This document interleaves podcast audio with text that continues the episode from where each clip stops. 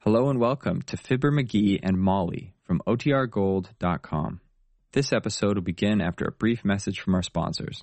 Hey, Molly, you seen my hammer anyplace? I gotta have my hammer. You seen my hammer with the... No, no, there ain't enough since you laid it down last June. Where did you... Oh, I know. I put it right here in the hall closet. I... No, McGee, don't open that box.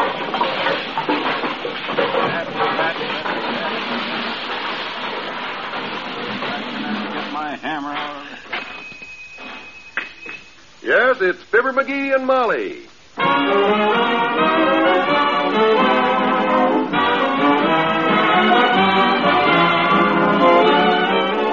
Every night, Monday through Friday, NBC brings you the Fibber McGee and Molly program, transcribed, written by Phil Leslie and directed by Max Hutto.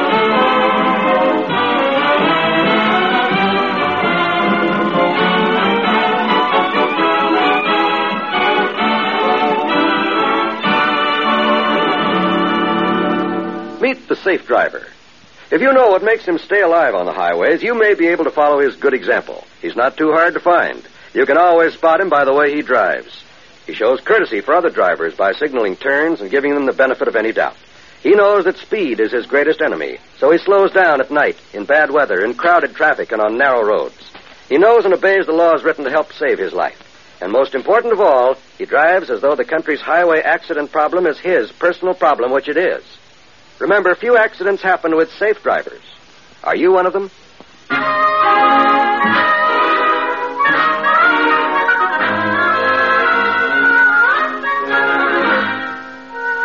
Ah, tackle box.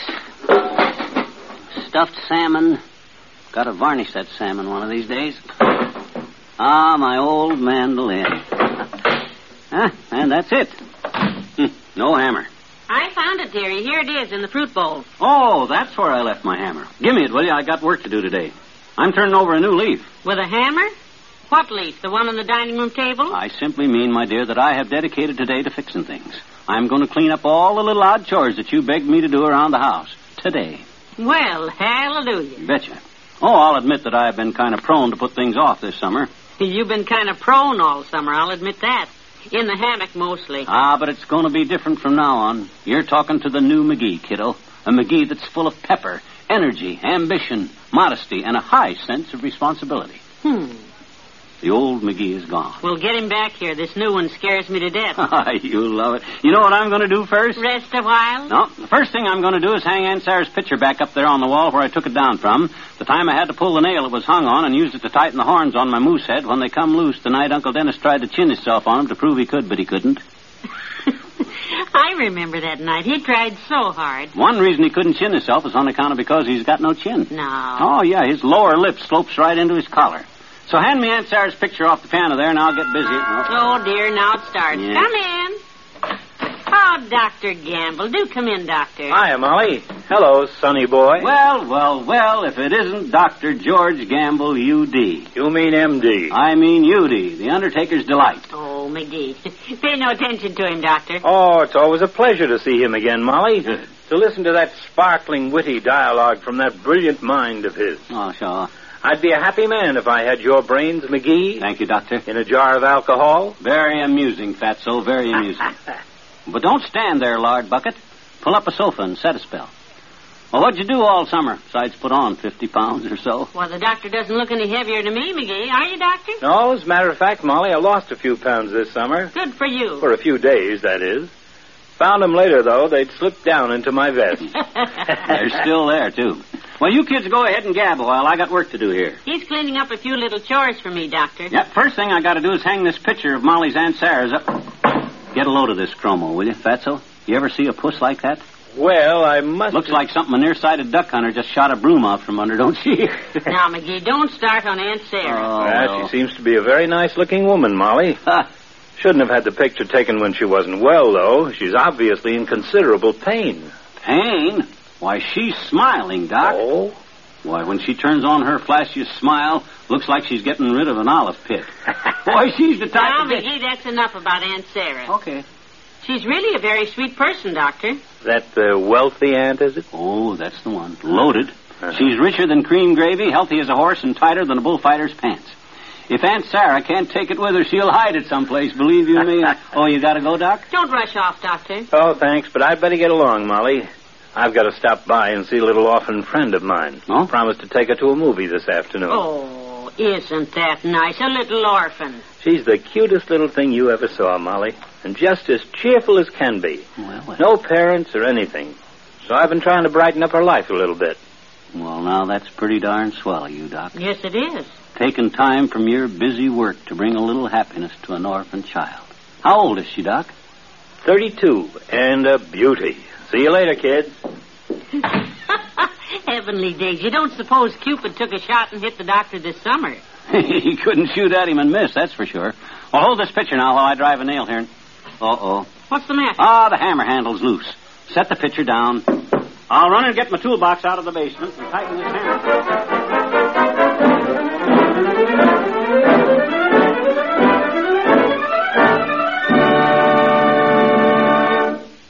It once seemed that everyone in America was named Smith, Jones, or Brown. But that was a long time ago, and the chances are quite good now that the next person you meet will be Mr. Cohen or Miss Perotti or Mrs. Schumann. Perhaps because so many Americans have roots in the countries of the Old World, we're anxious to help those in Europe and Asia who are living in need or who are actually starving.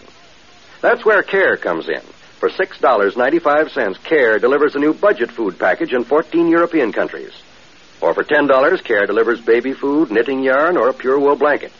If your name is Smith, Jones, or Brown, and you don't know anyone in the war ravaged countries, CARE will choose a needy family for you, and you'll very likely hear from them after they've received your package. Just send $10 or $6.95 to CARE, New York.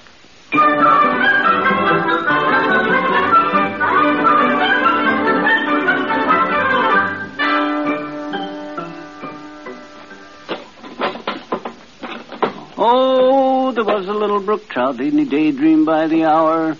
He dreamed that he went fishing and caught Mr. Eisenhower.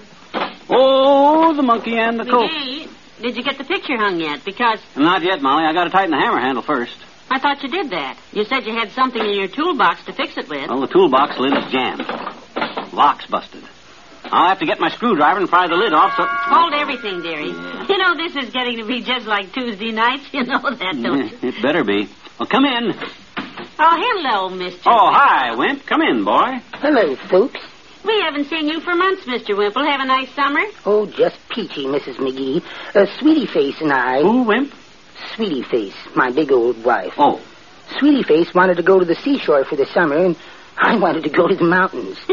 we couldn't agree, so I said, Dear, I said, I'll get a coin and flip you for it. Fair enough. But she said, No, Wallace, I'll flip you for it. And she did.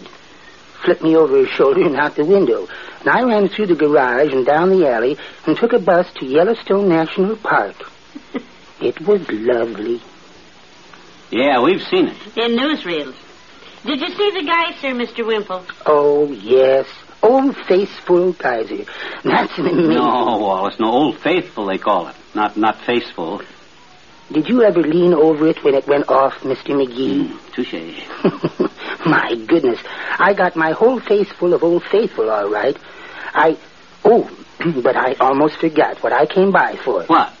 Well, I wrote a sort of a welcome back poem for you and Mrs. McGee. A poem for us? Well, now, isn't that nice, McGee? I don't know. I haven't heard it yet. I'll read it to you. Hmm. I call it Welcome Back to Mr. and Mrs. McGee, who are going to be heard over this network every night, Monday through Friday, inclusive. That don't rhyme. That was just the title, Mr. McGee. The poem goes Welcome to Mr. and Mrs. McGee, back again on NBC. As I look ahead, it makes me shriek. What'll you do five times a week? Goodbye now. And then he walks out. you know, that's a pretty good question at that. Yeah, well, maybe I can get back to work here now. Where was I? Well, you were about to hang Aunt Sarah's picture. Oh, yeah. But the hammer handle is loose, so you got the toolbox to get a metal wedge to tighten the hammer handle. Oh, yeah, and the toolbox lid is stuck, and I gotta have the screwdriver to pry it open to get the wedge to tighten. Okay, I'll take it from there, Tootsie. Good. Now, let me see once. Where was I? Oh, where'd I put that screw? Screwdriver, screwdriver. Oh, I know. It's in the desk drawer, right where it's handy. Well, good luck with it, dearie. I want to go put some potatoes on for dinner, so keep at it now, will you? Oh, Okay, Tootsie. Ah, there goes a good kid. And lucky, too. I can't think just why she's so lucky at the moment, but I. Hi, mister. Hi. Well. It's me, Teeny. My gosh, Teeny. Come on in, sis. Park the frame. Pull up an ottoman to rest your bottom on. Gee, mister, you haven't changed a bit, have you? Now, what you been doing, sis? What's new? Give me a rundown on the latest developments in the lollipop and hopscotch set. Oh, well, I went to camp this summer. Mm-hmm. Mm-hmm. And Willie Toops had the chickle pox. And um, my little dog, Margaret, he had a kitten. And, Whoop, whoop, whoop, whoop, whoop, hold it. hmm? Your dog had what? My little dog, Margaret, he had a kitten. No, no, no, Teeny. You're you're a little biologically confused here. Dogs don't have kittens. My dog did, I betcha. What? He had a little bitty kitten up a telephone pole, and he wouldn't let him down, so my daddy got a stick. Okay, okay, okay. How's school? You like it this year? Oh, sure. it's just wonderful, mister. Mm-hmm. We got a new teacher, and Oh. her name is Miss Matthews. Oh, Mm-hmm. Miss Fiditch is gone, huh? Yeah, well, her name is Miss Matthews, Mhm. and she's teaching us all kinds of arts and crafts, Mhm. like uh, making baskets out of grass. mhm, Oh. And Mm-hmm. making ashtrays with clay, Mm-hmm. and uh, all all kinds of crafts. Now, that sounds mildly fascinating, sis. Well, what do you like best? Witchcraft. Sure. Hmm? Yeah, that's the one I want to learn, but they don't teach that craft. What do you mean they don't teach that craft? Don't teach witchcraft. No, no, no. Huh? No, I asked the teacher. I- She said no. Well- they don't teach it. Don't teach what? What you said, witchcraft. Ah, for the Miss Matthew says, now children, she says, now children, we're going to learn arts and crafts. Mhm. And she says, what would you like to learn best, Teeny? Witchcraft. Mhm. And I said, yes, ma'am. And she said, answer the question. And I said, I did. And she said, witchcraft. And I said, yes, ma'am, witchcraft, because if I could ride a broom, Yeah, yeah, yeah, I know. Now, now look, sis, it's been very nice talking to you, but I got a little work to do here, so if you don't mind. Oh, gee, I like to stay and help you, mister, but I have to go now. Mhm. I have to meet my mama downtown. She's down at the saloon. Well, that's an, uh, your mother's at the saloon. Mm-hmm. The Wistful Vista Saloon of Beauty. She's getting a haircut. Oh, I, well, that, that's not saloon, Teeny. That's salon, sis. Salon, mister. Cute kid. But that ain't getting Aunt Sarah's picture hung. If I can just get this dad-ratted desk drawer open to get the screwdriver to pry the lid off the toolbox to get the thing to fix the hammer to hang the picture. I'll. Ah, Hey, did that's- you get that picture hung yet? Because Ah. now what? Ah, the screwdriver I need to pry open the toolbox is in this desk drawer and look at it. It's locked. Well, unlock it. Do you know where the key is? Yes, Where? in the toolbox. Oh, this is ridiculous. I'll say it is.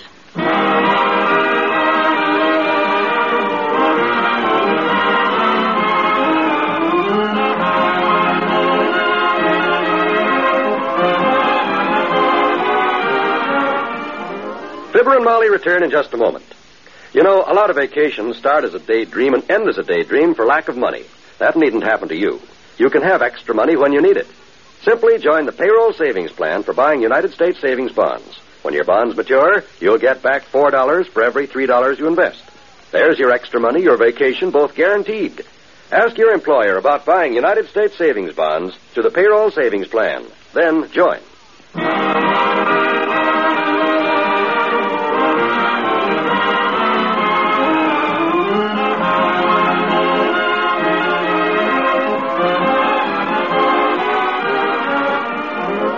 Heard on tonight's transcribed program were Bill Thompson as Wallace Wimple and Arthur Q. Bryan as Dr. Gamble. The part of Teeny was played by Teeny. And here are Fibber and Molly to say, Good night. Good night, all.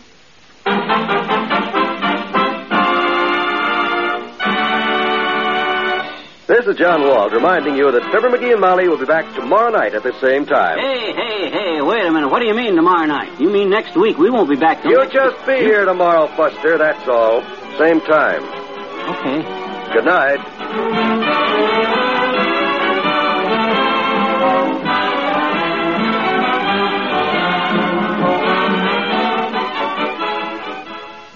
Here, can you top this tonight on the NBC Radio Network?